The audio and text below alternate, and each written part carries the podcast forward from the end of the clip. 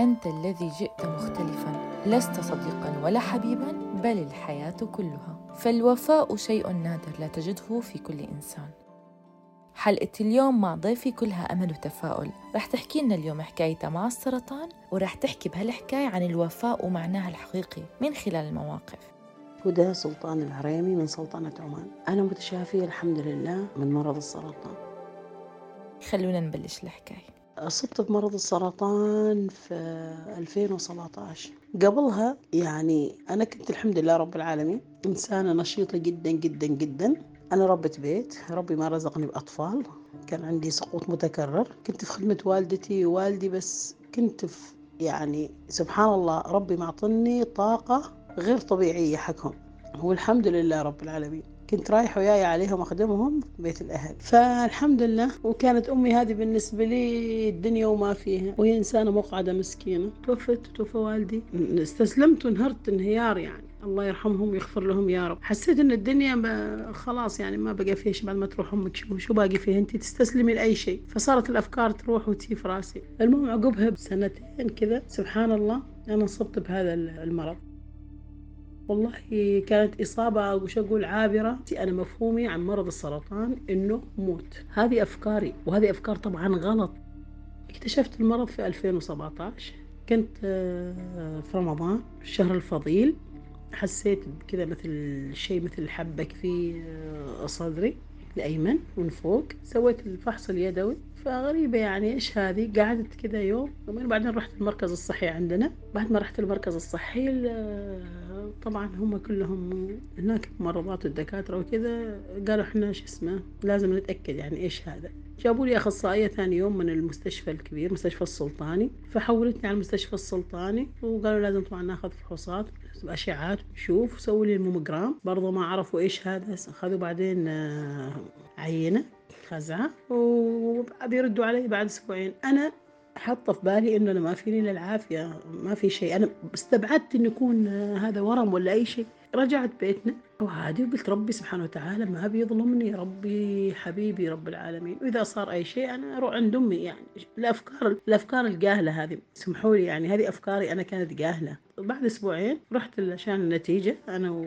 وعندي بنات أختي واحدة من صديقاتي. الدكتور لما بلغنا بالخبر بلغنا بالخبر إنه في ورم خبيث ولازم الصدر ينشال وكلام طبعا. والله أنا تجمدت مكاني يعني سبحان الله دخلني رضا غير طبيعي. الصدمة كانت بالنسبة لي خفيفة ما كانت صدمة. هم اللي معايا جايين انصدموا وقاموا يبكوا وأنا لا. أنا قلت الحمد لله رب العالمين وسجدت لربي وأنا جالسة على الكرسي. وبعد ما تم اكتشاف المرض صار لازم تبلش رحلة العلاج.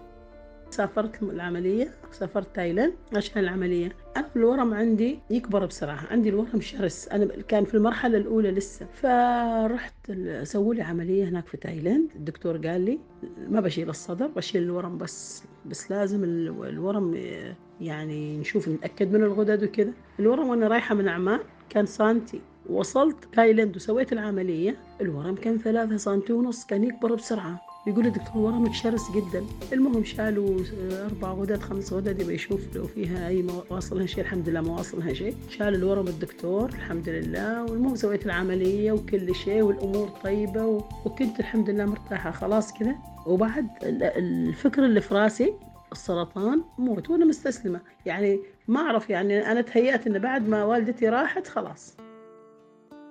تواصلت مع مع مستشفى جامعة سلطان قابوس في عمان عندنا وجيت أكمل العلاج هنا. لما جيت من تايلاند رحت المستشفى. طبعا الفحوصات والأشعات وكذا والدكتور والدكاترة الله يصلح حالهم يا رب يا رب العالمين. كانوا بالعكس يهونوا المواضيع بطريقة يهونوها كثير كثير, كثير. فالدكتور يقول قلت له دكتور أنا أعرف أن مرض السرطان يعني خلاص يعني قال لي لا يا هدى وكذا وكذا وكذا والدكتور ما شاء الله عليه يعني كلامه وأسلوبه وطريقته أقنعني وحببني في العلاج. وبلش العلاج الكيماوي.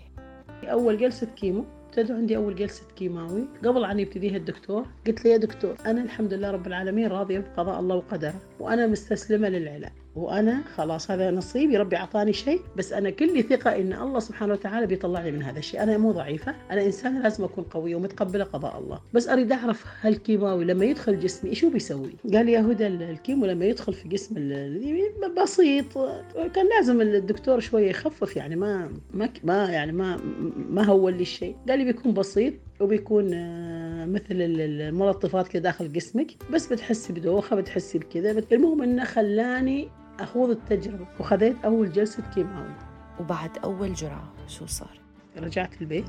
طبعا في كل جلسة كيمو كان معايا صديقاتي ما تاركيني أبدا. رجعت البيت أول يوم لا تعبت. من أول جلسة كيماوي بأمانة أنا تعبت. الكيماوي ما أقول لكم إنه سهل الكيماوي صعب. بس نتخطاه. تقبلنا باللي ربي قسمه لنا إحنا بنتخطى كل شيء. القرعة أنا بعد القرعة الأولى على طول شعري كله راح حواقبي آه، رموش اسمرت طبعا ابتدت تسمر أظافر إيدي وريولي. جاتني جاني تعب. جاني وهن. أول ما نزل شعري كله كله طاح شعري من أول جلسة.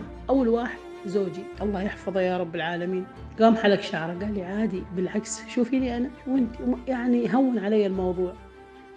هدى وجدت أنه حركة زوجها كانت أجمل وأعظم تصرف ممكن أي رجل يتصرفه تجاه زوجته بهيك لحظة. ليخفف عنها ويكون متضامن معها. حلق شعره لحتى يثبت لها أنهم شخص واحد وأنه مرايتها. وعن الرضا والأمل والتفاؤل.